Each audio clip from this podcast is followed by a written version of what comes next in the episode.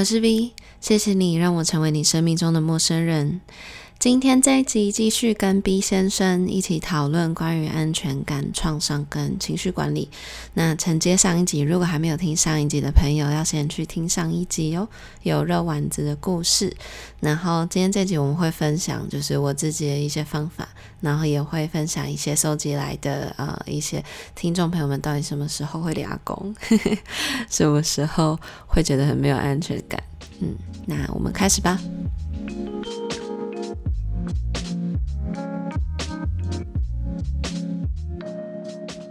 对，所以所以肉丸，如果你下次有情绪来的时候，你可以想象你是那个现在跟正跟你在一起的那个人，然后他正看着你在情绪不好，你你会怎么想？你可以你可以在下次情绪不好的时候试着想想看。哦，我觉得那可能要情绪要稍微过了一阵子才有办法借位啦。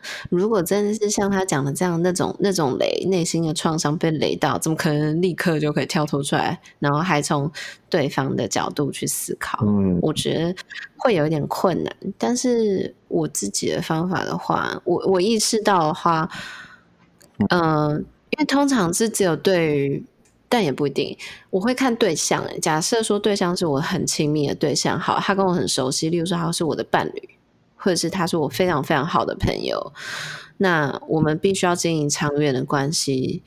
如果我当下真的情绪出来，然后我可能就是情绪非常爆炸，可能伤害讲了一些伤人的话，或者是开始出现一些比较控制欲的行动的话，嗯、我可能当下。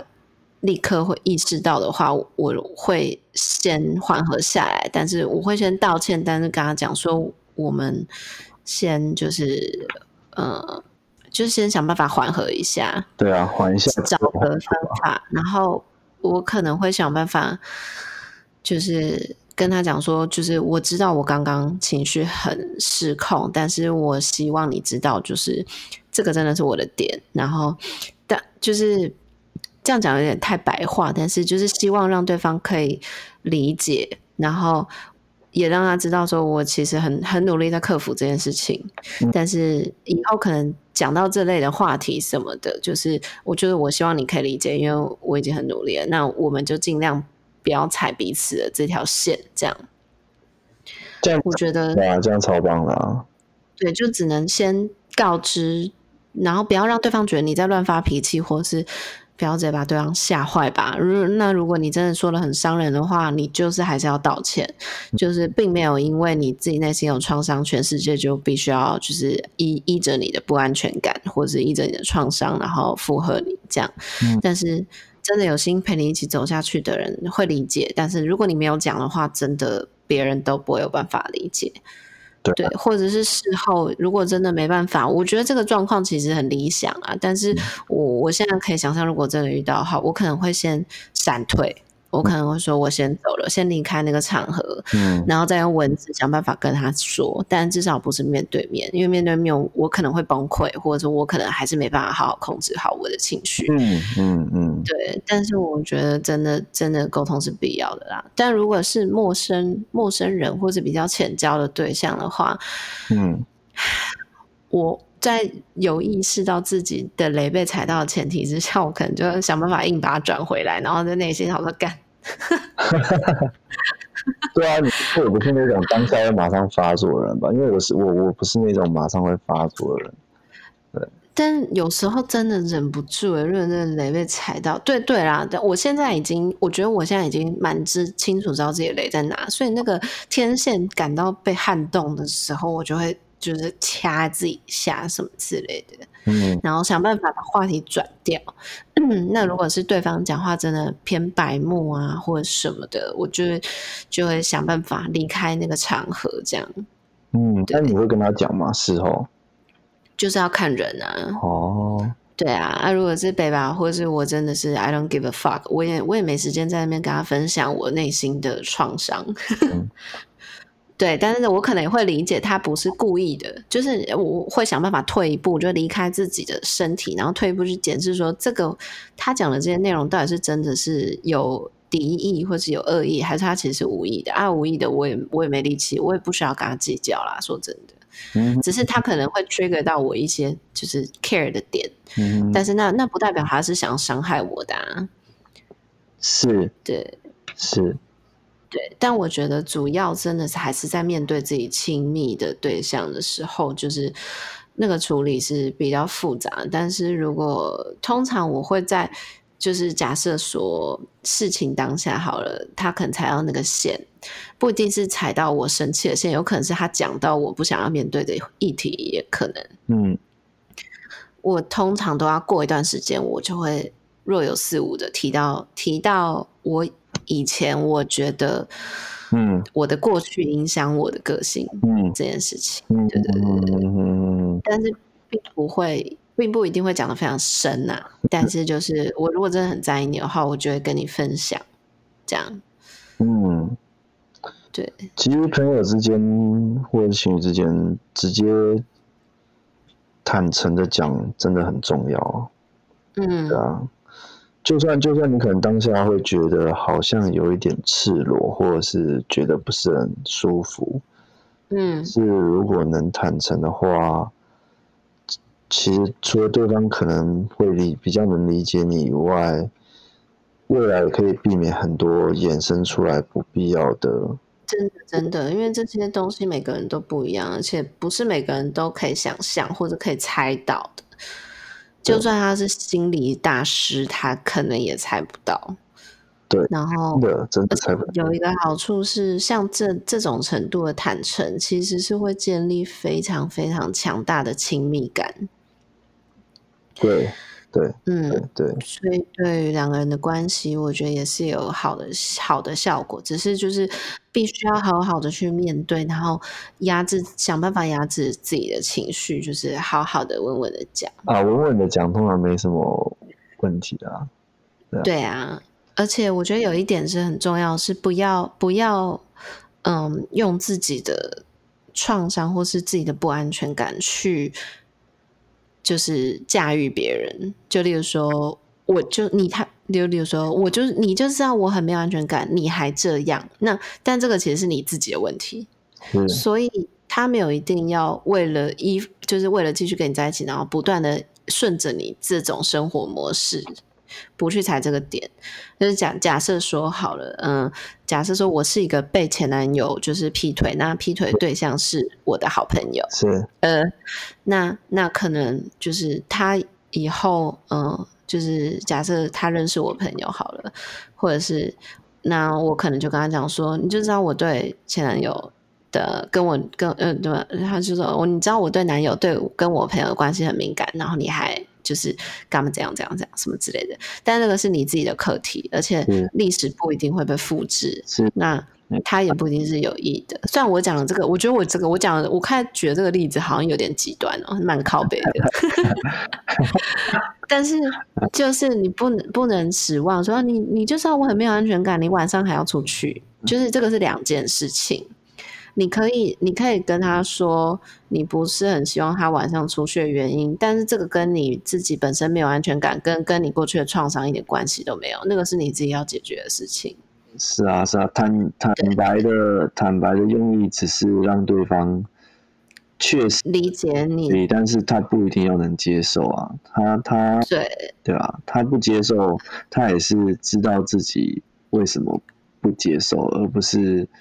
误会是其他的原因，或者是对，或者是还活在一个幻想之中，或者是他如果要因此而改变他行为模式，是他自己要自愿的，而不是说你用你的情绪去勒索他。就是我觉得这样这样是很不健康，久了之后他一定会被你消耗消耗到爆，然后他他也会变得很没有安全感。哦，如果如果听众里面有，如果听众里面有，就是。知道自己很擅长情绪勒索的人啊，就是希望大家把这个坏习惯给改掉。就是情绪勒索是这个世界上最糟糕的一种影响别人的方式，真的很恐怖哎、欸，是要还的。对，所以不要再勒索别人。你这种情绪勒索别人的人，终究会遇到一个会情绪勒索他的人。你好像在诅咒。真的，就是这，这是这，这个，这个，这个，这个是一种冤冤相报的感觉。冤冤相报，大家都大家都大家都很很坦诚自己的个性，然后合的就合，不合的就就保持一点距离，这样这世界就和平了啊，不是吗？对吧？就是怎么会充？哦，其实这个世界充满各种情绪勒索啊，对啊。嗯，哎，你有看你有看《情绪勒索》那本书吗？哎，没有哎、欸，我也没有哎、欸。其实我一直有点好奇。因为他好红哦！哦，真的啊，也是心理学的书吗？他就叫情绪勒索，这个这个词会这么红，就是因为那本书啊。哦，原来如此。对啊，但我我一直就知道他的意思，那但我没有去深深究，就是到底那，就是它背后是不是有什么含义什么的。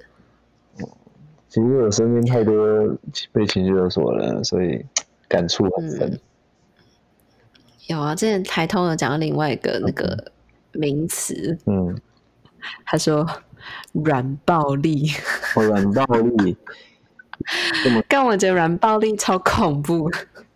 不过我觉得这个，如果如果他两个人在讲情绪勒索的话，我觉得情绪勒索一点都不软哎、欸，我觉得情绪勒索超恐怖哎、欸，情绪勒索。对啊，因为就是因为情绪勒索太红了，然后现在就是大家会有意识的，就是因为大家很多人假如说一点点情绪勒索，大家就说哎、欸，不要情绪勒索。现在大家都有这个观念了嘛。对。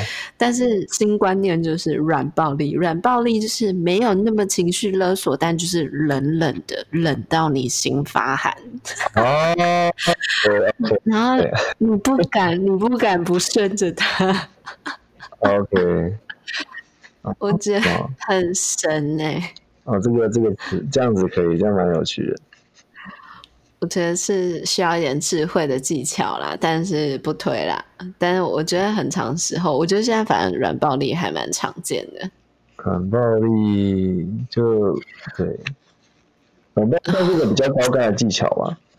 我有点不知道怎么举例耶，就可能要去复习台通。从今天开始学习练习软暴力别人啊！这千万不要，好痛苦。接下来跟大家分享一些，就是我收集到的，就是第一个问题是什么时候会让你觉得没有安全感？然后，嗯、有人会说，受到一些些不寻常或是令人起疑的小细节，例如说临时借用 iPad，但对方先登出所有的账号。这个其实我有做过一样事情，但并不是因为有什么秘密，就只是我觉得在看对方的讯息的时候，就是对我我可以理解这样会蛮蛮起疑，因为确实是一个蛮。奇怪的行动，但另外一个方面就是，我真的是我之前有说过，我真的是不推大家看彼此任何手机的讯息，原因是因为讯息有时候其实是很片面的，就是。很容易引起误会，然后很难很多事情就是真的就是其实就是你想，就是像我之前讲的，就是信任这个东西有就是有，然后没有就是没有。透过那个滤镜，你对他没有信任，什什么正常的讯息，你看起来都是有鬼的。举一个例子，我小时候曾经有一个经验，就是呃小时候因为我比较早熟，蛮年轻就开始谈恋爱，但其实父母是当时是非常反对的。然后就是，但是你知道年轻嘛，一定要反抗，所以那个时候就算手机被没收了，或者是强制分手了，但是还是就是你还是会偷偷溜出去见面，然后还是偷偷复合，然后偷偷联络，但这样也导致就我们家庭就是对我其实那个时候是没有信任关系的。那后来有一次就是。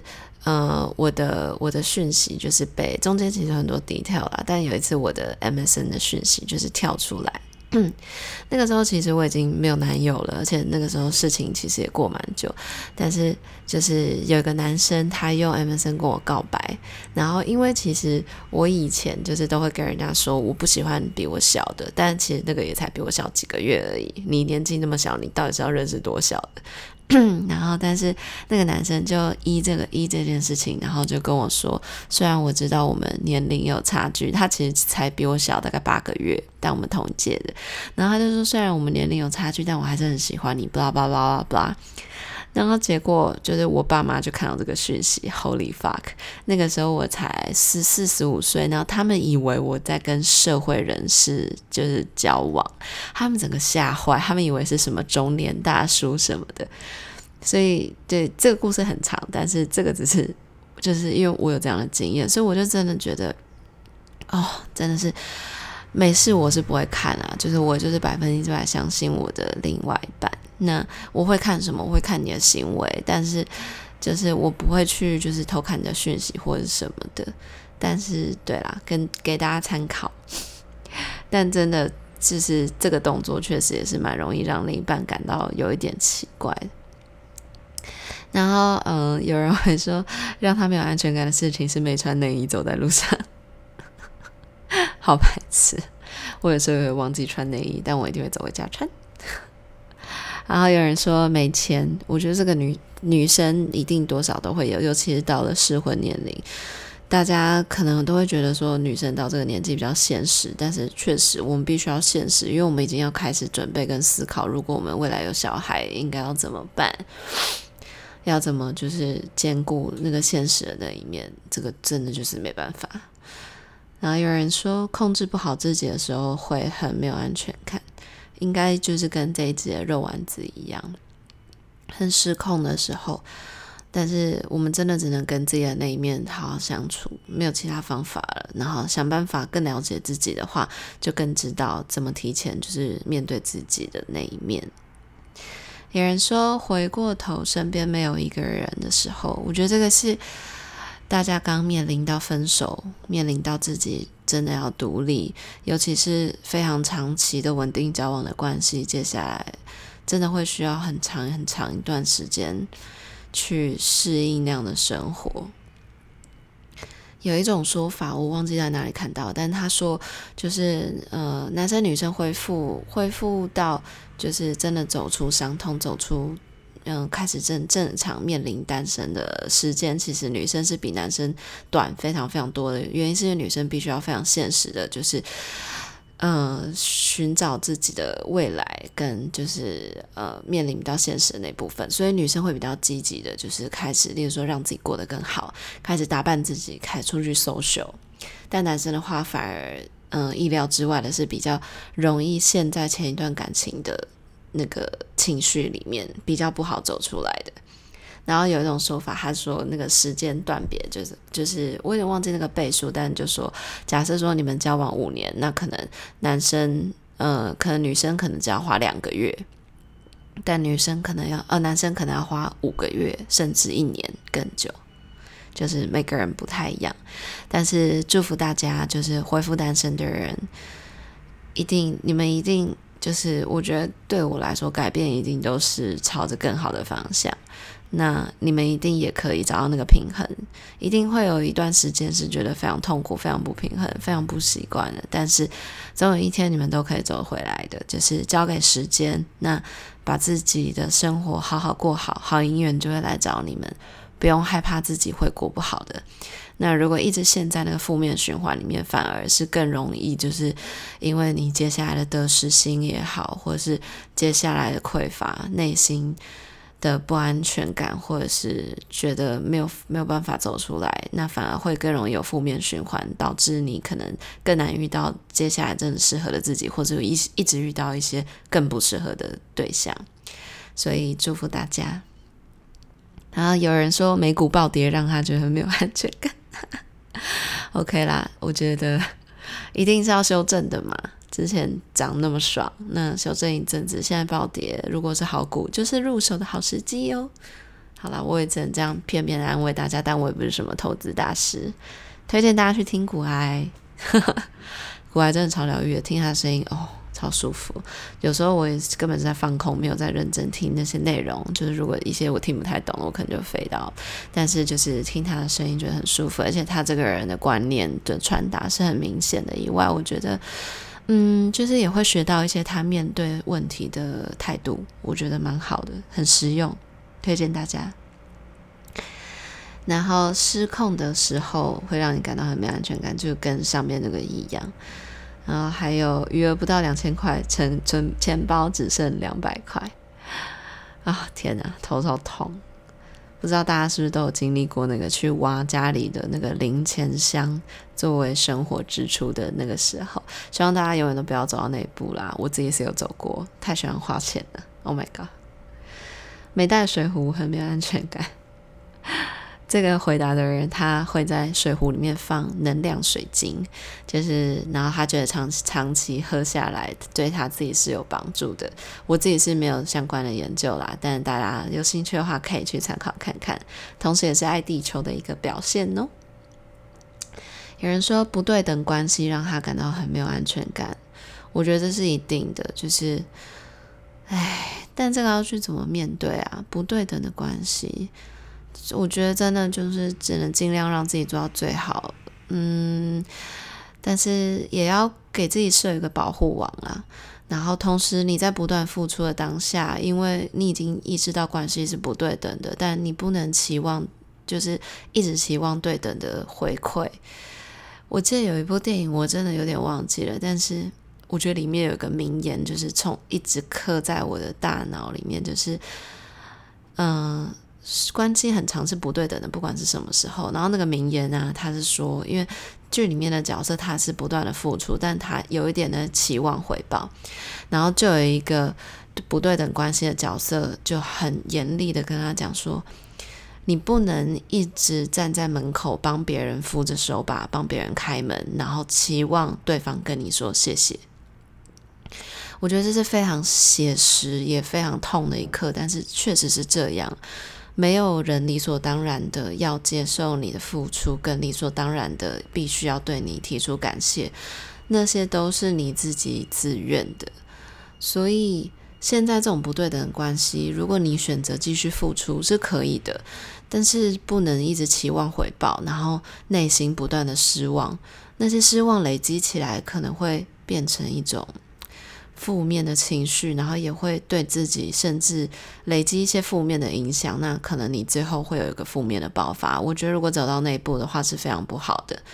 所以知道自己的底线在哪里，知道自己可以付出到哪一个程度，那也适度的观察对方的呃反馈。那如果对方还是一直呈现那个不对等关系，甚至因为你不断付出，对方反而对你越来越疏离。调整一下自己的行动，以及设下一个自己的最后的界限。我觉得每个人都是选择自己。哦，壁花男孩有说一句话，就是呃，Emma Watson 演的那个壁花男孩，推荐大家去看。它里面有说，每个人都是选择自己值得的爱，每个人都是选择接受自己值得的爱。所以，如果你一直陷在那个没有爱的情境的话，那或许你是不是有一点否定自己值得被爱这个事实？我觉得这很值得每个人去反思，然后可以去看那部电影，体会一下。然后，希望大家都可以真的找到那个平衡，以及就是。嗯，就是在这方面，就是获得一个解脱，不要一直陷在甚太长时间陷在那个不对等的关系里面。祝福大家。然后最后一个是经济能力没有未来哦，不是最后一个了，还有别的。嗯，会让人家没有不安全感的时候，哦，有些人是被比较的时候。他说，在比较的时候会让他很没有安全感。我觉得确实，就是会考验到这个人对自己的自信，已经考验到这个人觉得在对方的眼中，自己到底是大是小，是重是轻。我觉得被比较难免的。然后，如果对方真的开始在比较这件事情，如果你内心没办法站稳的话，可以让对方知道你自己的感觉。那也请呼吁，因为其实有些人真的会很白目的，就是直接把自己内心对于呃自己跟呃，例如说自己现任女友跟跟前任女友，或是跟其他对象，就是直接把比较挂在嘴巴上，还觉得自己是在坦诚。但是其实有时候，这个对于深爱自己的另一半，其实是非常非常非常伤人的。不管对方再怎么有自信，听到这种就是拿自己跟别的女生或者别的男生做比较，其实是非常非常不舒服的。所以我觉得可以适度的讨论，但是不要过度的评断。就例如说，我就是爱你这里，但是我就是爱他这里，这点你就是比不上他。Holy fuck！我跟你讲，真的会有人做这种评断。我觉得这个真的是太自私了，也你也没有，你也不是真的在爱对方，就是你只是把自己放在一个 higher level，higher 就是一个高一个高点，然后你在向下评断这两个对象，还。就是觉得自己无私，然后分享，但其实是非常伤人的。所以我觉得这个忍忍吧，这个你告诉你自己就好了，不要一直对外对外宣布这件事情，然后去解决你内心的不平衡。我觉得这是非常自私的，而且非常自以为，而且我觉得背后的目的，我觉得有可能是你真的想要解决，就是自己内心。的的失心吗？你可能没办法拥有全部，但是你把它全部讲出来，你觉得你在消化你自己的情绪，但是同时你在伤害深爱着你的另一半啊！天哪，真的有人在做这种事情？我觉得别了，别拜托。如果你真的发现自己在做这件事情，你应该要检视一下你自己是不是真的爱着对方啊？还是你只是喜欢对方你喜欢的那个样貌？好，Kissy，好。还有，嗯，有人说感受不到对方感受到安全感，这比较像是站在一个付出者的角度吧，就是你没办法感受到对方接受到你的爱或是你的关怀的时候，你觉得自己的付出有一种无力的感觉。嗯，我觉得这样真的会有一种无力的感觉，但是。嗯，我觉得尽力就好了啦，没有没有办法，就是没有一定付出，就是一定会对方一定会接受到的。那如果过度的责备自己，那是不是有点太过辛苦了？对，还是留一点爱给自己吧，留一点安全感给自己。然后也有人说，有些事情不解释、不分享，就是避而不谈。这也会真的很容易引起没有安全感。我觉得以两个角度来说，倾听的人会觉得，为什么有些事你不能跟我分享？难道我不是可以让你分享的那个人吗？那就是可能不分享的人也可以想象，可能他还没有办法开启这个对话，那也有可能他还没准备好，或者是。他真的觉得你不是那个谈论的对象，我觉得可以站在两边的角度都去思考，但是也希望大家可以理想，就是就是设想对方的感觉。那如果你真的感受到对方的情绪，你也很在意对方，想办法开启那个对话，不要让事情据点在一个黑洞，直接掉进黑洞，那两方都陷入一个想象或者是自我的循环。我觉得那样真的是对。关系是很不健康的。然后下一个问题，我问大家就是说，什么时候会让你直接一秒想俩攻？有些人说消失，就是一秒抓狂，就是避而不谈。我觉得这个真的，唉，就是大家真的尽量加油，好好面对彼此。才是真的长久走下去的关键呢。有时候你可以消失一下下，但是事后用文字的讯息追加，或是事后回回过头来讨论，就是可能久了之后，你也会知道，就是对方可以忍受的那个消失的期间，那个安静的那个 silent treatment 可以多久？我觉得这个每个人个性不一样。个性比较急的人，真的一秒都等不了。那这个可能久了之后，也会你也会奠定，就是说，你觉得你你们两个沟通模式到底是不是适合的？如果两个人都有心要沟通，但是一个人只能忍受一下下，一个人可以忍受非常久，那这样真的其实也是会比较辛苦的。一秒俩攻，说谎说谎就直接俩攻。我也是直接俩工，我觉得这没什么好说的。啊，如果你可以读取到对方到底是不是善意的谎言或者恶意的谎言，我觉得这也是很难了，很辛苦。然后指甲剪放在床上，一秒俩工，推荐给大家。这太恶了吧！有人说不愿意沟通，嗯，对，这个也是前面大家都有提到的。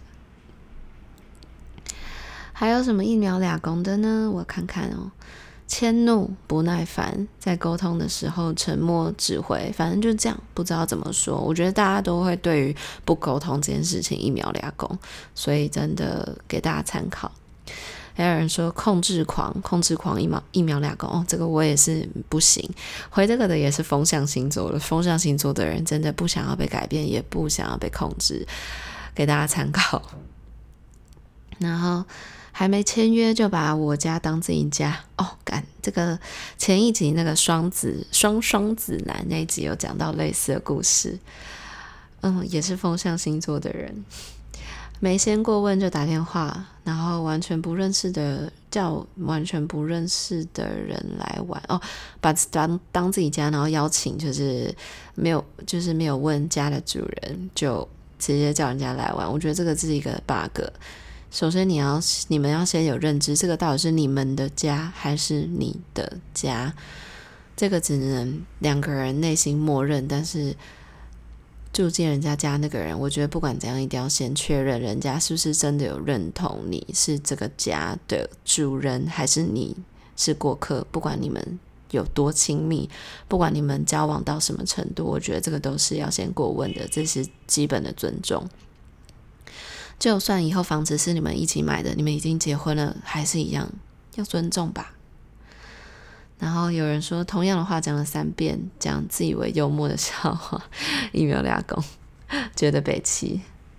有人说脑子不好，一秒俩工，给大家参考。我觉得每个人对于脑子好不好的那个界定不太一样，包容包容感也不太一样，可能跟你当时的情绪也有关系。对，所以大家还是要就是，嗯，怎么讲，好好阅读彼此的那个情绪吧。如果发现自己北蓝的，就是冷静一下，不要一直活在自己的世界里面，热爆了全世界，然后还没发现。有人说毫无逻辑的脱序行为，毫无逻辑的脱序行为，我觉得这也是有一点，就是让你觉得没有安全感，就是 what the fuck。然后也是越在意人家的人，就越容易会感觉到这个这个毫无逻辑的脱序行为是让你觉得很不舒服，因为你会不知道要怎么回应。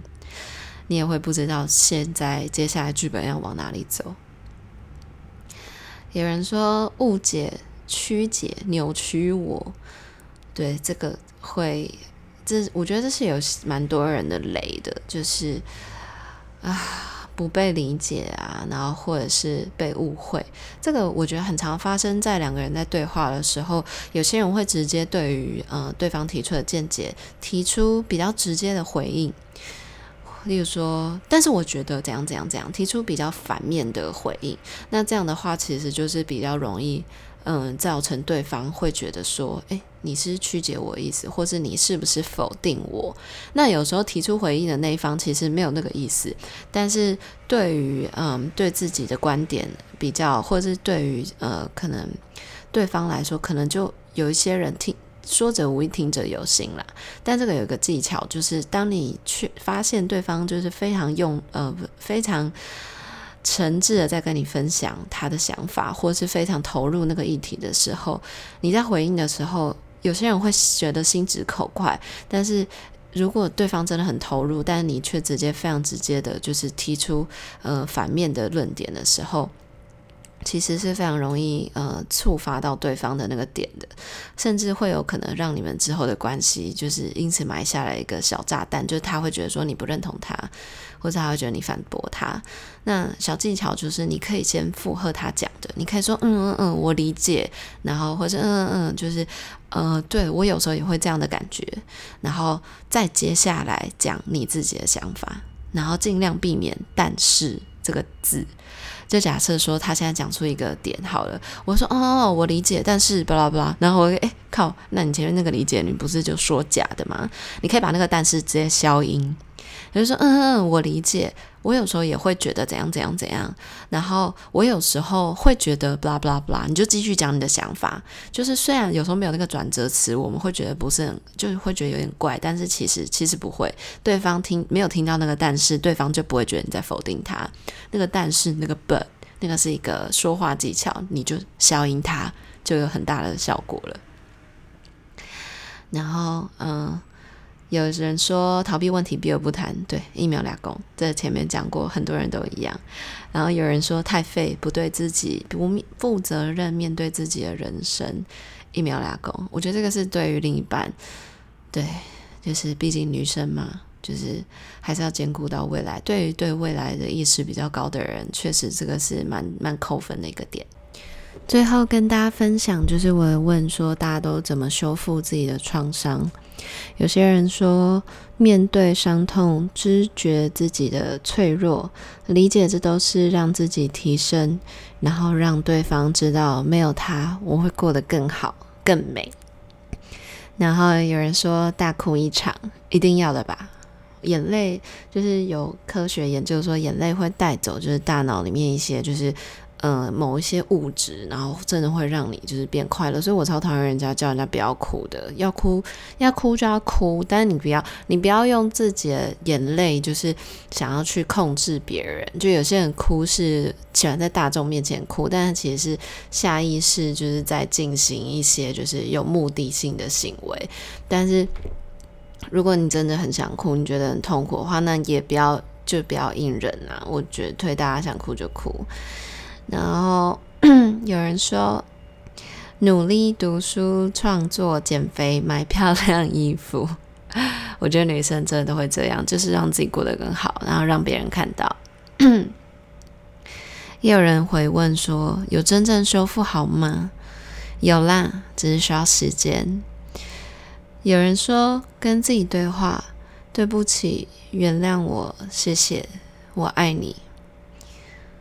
有人说运动赚钱让自己变得更好，然后有个男生说放着就会好，有人说亲近大自然，有人说海去海边找事做，有人说让自己过得开心，有人说把时间交给嗯交给时间，然后运动学习还不会的事情。